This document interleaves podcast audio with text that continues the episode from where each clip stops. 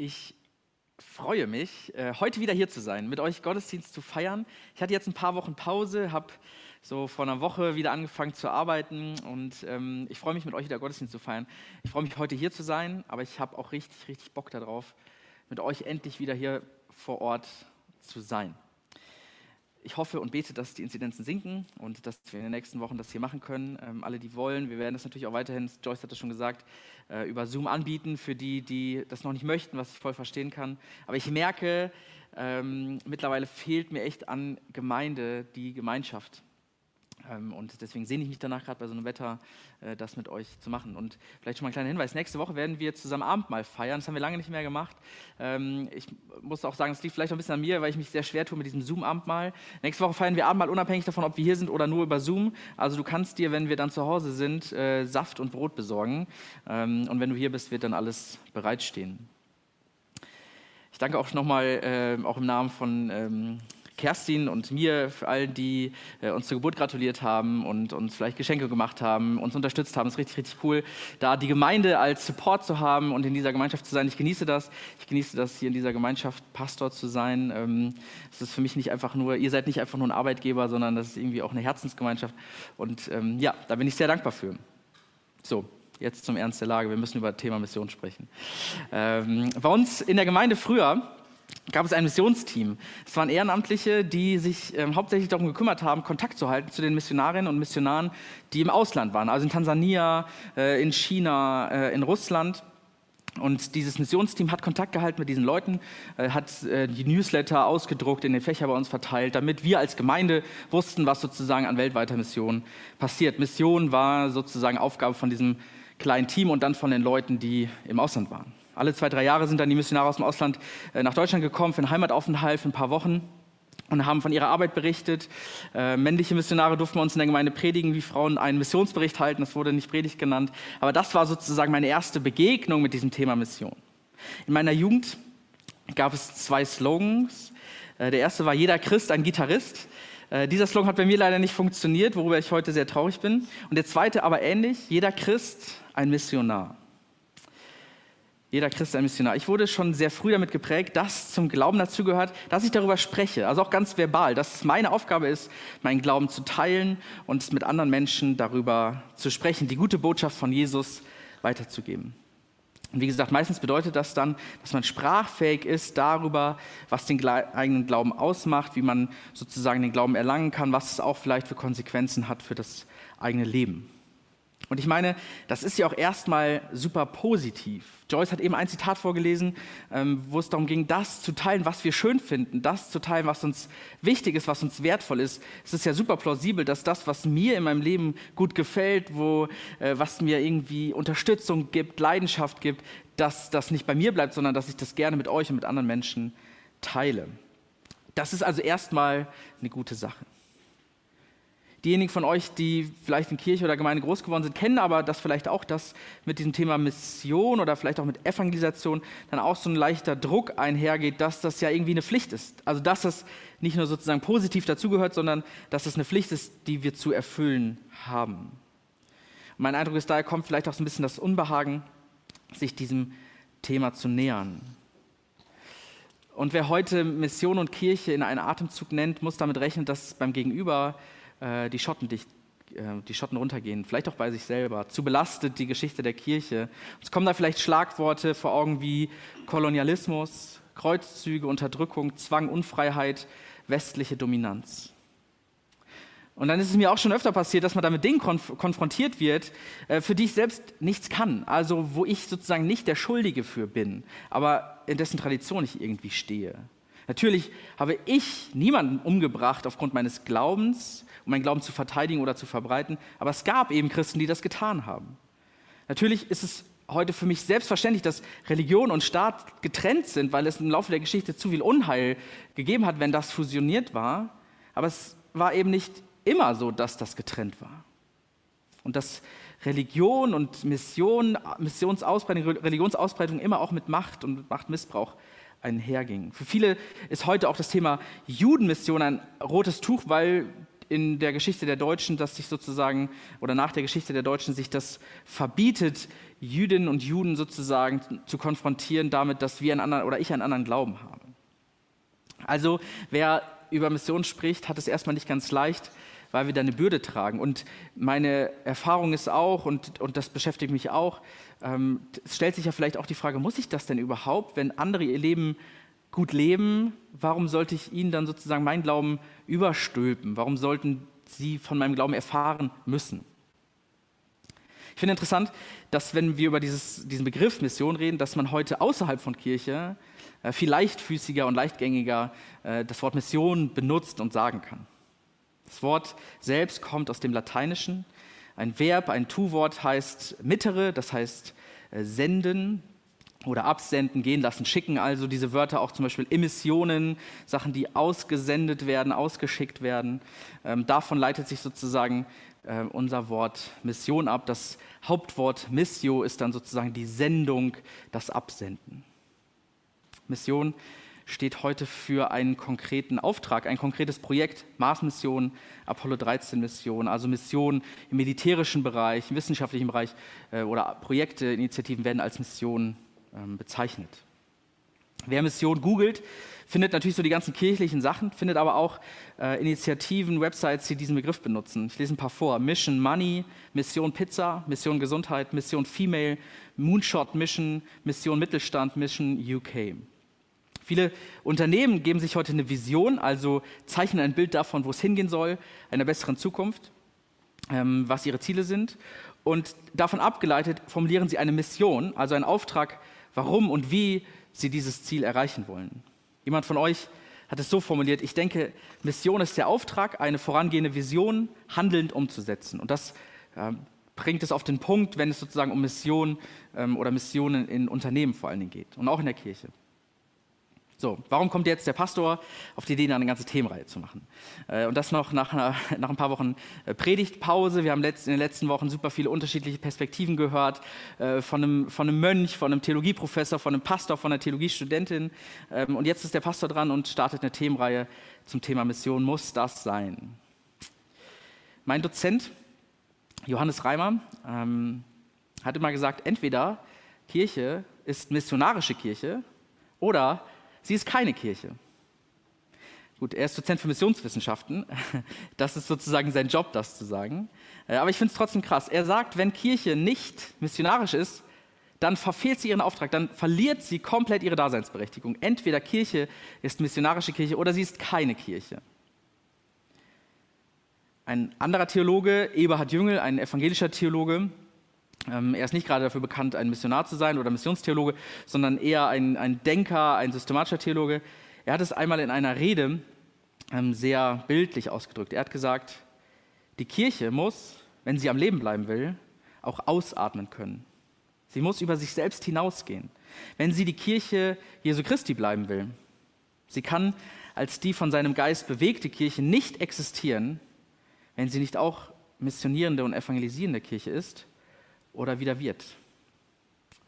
Noch er sagt damit, zum Leben der Kirche gehört nicht nur das Einatmen. Und damit meint Jüngel vor Dingen den Gottesdienst, also da, wo wir das Gotteswort hören, da, wo wir Abendmahl feiern, da, wo wir sozusagen das Evangelium, Gottes Wort empfangen. Das ist das Einatmen. Er sagt, neben dem Einatmen, wie bei jedem ähm, Kreislaufsystem auch, muss Kirche auch ausatmen die Mission, die Evangelisation, Ort und Zeiten, wo eben nicht nur die Menschen, die schon den Weg in diese Gemeinschaft gefunden haben, Gottes Wort hören, sondern wo das eben auch andere hören. Etwas bekannter als Johannes Reimer und Eberhard Jüngel ist vielleicht Dietrich Bonhoeffer. Er hat den Satz geprägt, Kirche ist immer Kirche für andere, nicht nur für sich selbst. Kirche dreht sich nicht nur um sich selbst herum. Er spricht nicht von Mission, also er, er benutzt das Wort Mission hier nicht, aber es ist ja das, um was es geht der Auftrag, die Botschaft der Kirche ähm, ist die sozusagen nicht bei uns selbst zu bleiben, das, was wir empfangen, nicht bei uns stehen zu lassen, sondern weiterzugeben. Noch bekannter als junge Reimer und Bonhoeffer ist Jesus. Ähm, und es ist gut, in einer Predigt Jesus zu zitieren. Er hat gesagt, wie mich der Vater gesandt hat, so sende ich euch. Das sagt er zu seinen Jüngern. Wie mich der Vater gesendet hat, so sende ich euch. Das ist also nicht irgendein Auftrag, den sich die Theologen ausgedacht haben, Das ist nicht ein Auftrag, den sich irgendwie die Kirche ausgedacht hat, sondern der Auftrag leitet sich von dem ab, auf dem dieser Glaube beruht, auf dem sich der Glaube gründet. Ich denke also, wenn wir als Kirche, also auch als FEG Osnabrück, nicht ganz an unserem Auftrag vorbeileben wollen, äh, gehört es irgendwie dazu, auch über Mission nachzudenken über unseren Auftrag. Und jetzt kann man überlegen, ob man dieses Wort unbedingt benutzen muss, weil es eben so belastet ist. Äh, ich glaube eben, dass es außerhalb von Kirche total leichtfüßig und leichtgängig benutzt werden kann. Ähm, aber wir sollten über unseren Auftrag sprechen, über das, was uns als Kirche und als Ortsgemeinde und uns als Einzelne ausmacht. So, und dann stellt sich natürlich die Frage, wie können wir das tun? So tun, ohne dass gleich wieder vielleicht ein Druck entsteht, ohne dass gleich bei dir oder bei uns oder bei anderen Leuten die Scheuklappen oder die, die Schotten dicht gehen. Vielleicht auch so, dass Menschen, die noch gar nichts mit diesem Glauben zu tun haben oder vielleicht wir, die wir vielleicht noch gar nicht so sicher sind, äh, auch was damit anfangen können, weil, es, weil wir irgendwie merken, da ist was dran, dass wir das teilen, was uns selbst wichtig geworden ist. Ich will es mal so versuchen. Wir fangen mit Gott an.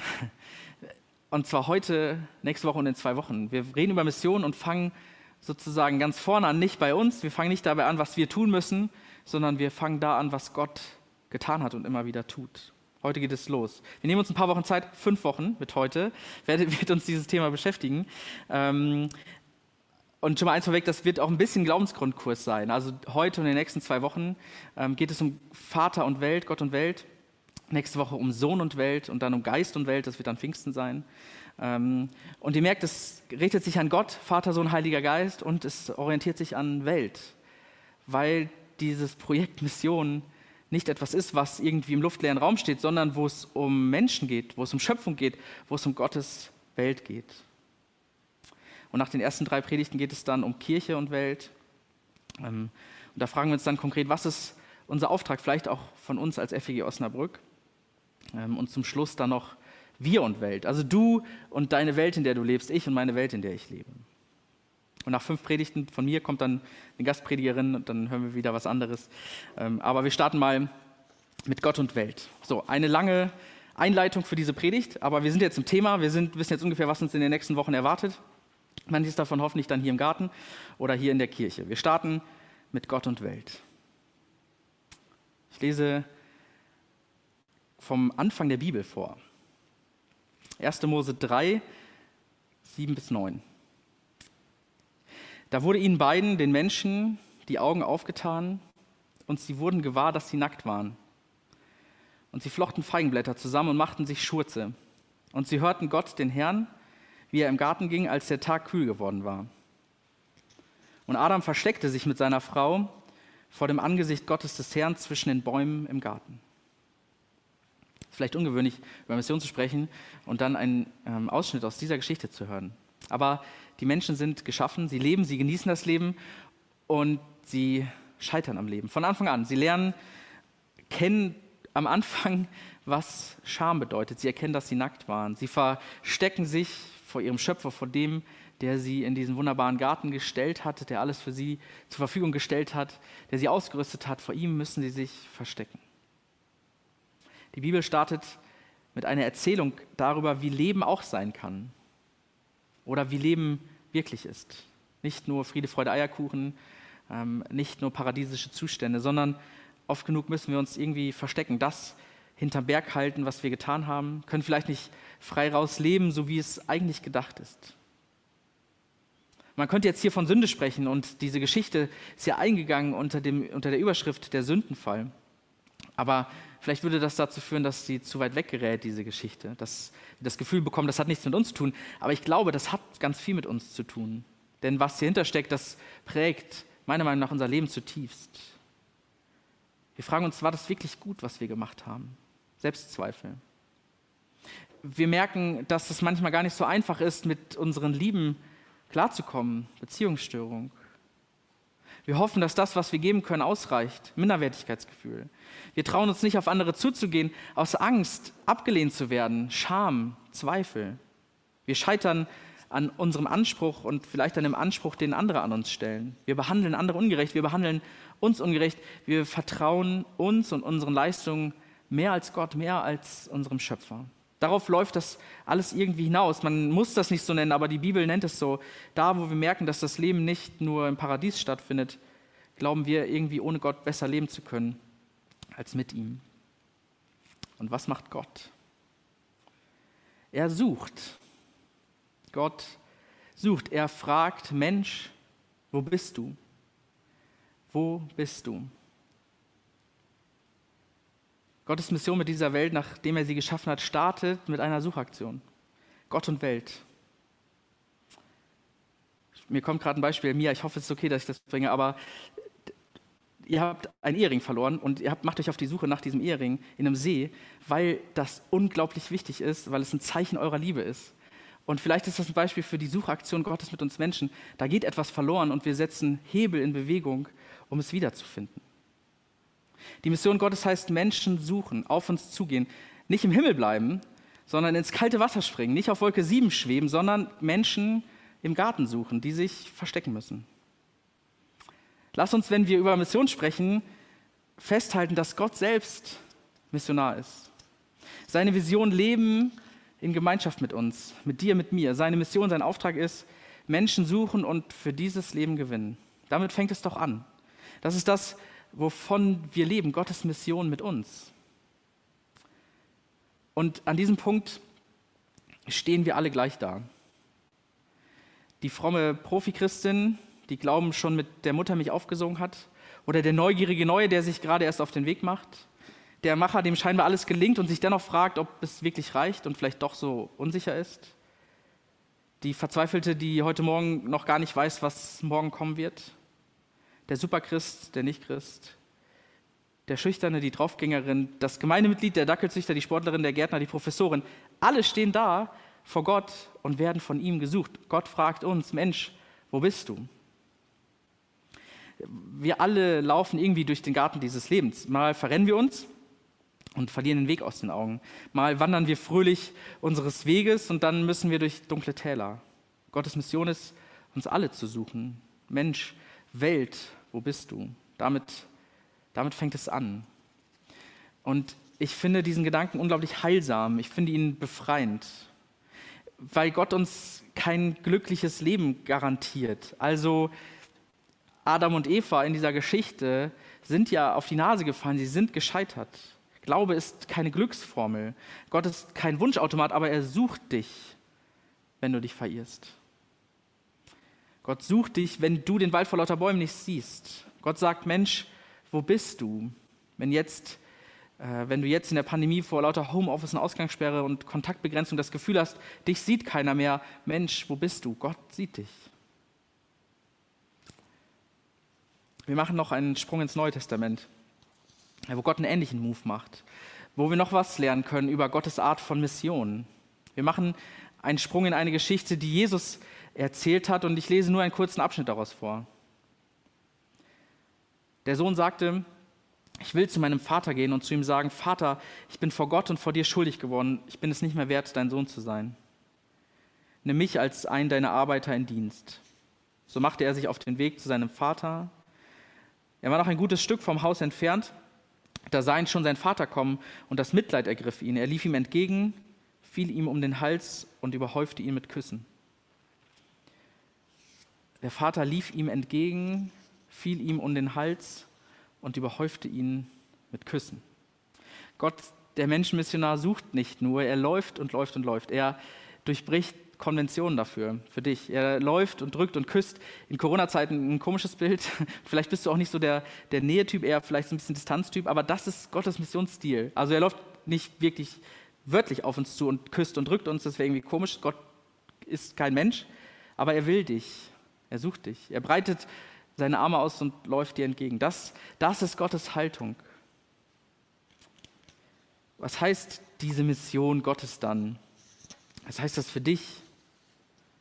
Das heißt für mich vielleicht, dass wir uns nicht verstecken müssen. Dass wir frei heraus leben können mit all dem, was wir so mitbringen. Mit all dem auch, was hinter uns liegt. Wir brauchen keine Angst vom Scheitern zu haben, keine Angst abgewiesen zu werden. Nicht von anderen Menschen, nicht von Gott. Wir dürfen in seine Arme laufen. Die Predigt trägt ja heute den Titel Gott und Welt. Bisher könnte man vielleicht den Eindruck gewonnen haben, eigentlich predige ich über Gott, und ich. Darum möchte ich noch einen Gedanken mit euch teilen, beziehungsweise erstmal ein Vers. Denn Gott war in Christus und versöhnte die Welt mit ihm selber. Das, was ich gerade alles gesagt habe, das bezieht sich nicht nur auf uns, nicht nur auf mich und auf dich, auf die, die hier sind, die schon den Weg in die FG Osnabrück oder in eine andere Kirche gefunden haben. Das bezieht sich auf die Welt. Gott liebt diese Welt, er hat sie geschaffen, er sucht Welt. Ich glaube, wenn man meine Predigten analysieren würde, äh, würde man feststellen, dass ich oft über sozusagen das persönliche Verhältnis zwischen äh, Mensch und Gott rede. Deswegen ist mir das heute so wichtig. Es geht nicht nur um dich und mich. Es geht um Welt. Die Welt, in der wir leben, die Stadt, in der wir leben, der Kontinent, die Welt. Das Projekt Versöhnung, also Gemeinschaft Gottes mit uns, mit Menschen, das ist ein Weltprojekt. Das ist nicht nur ein westliches, weißes Mittelschichtsprojekt.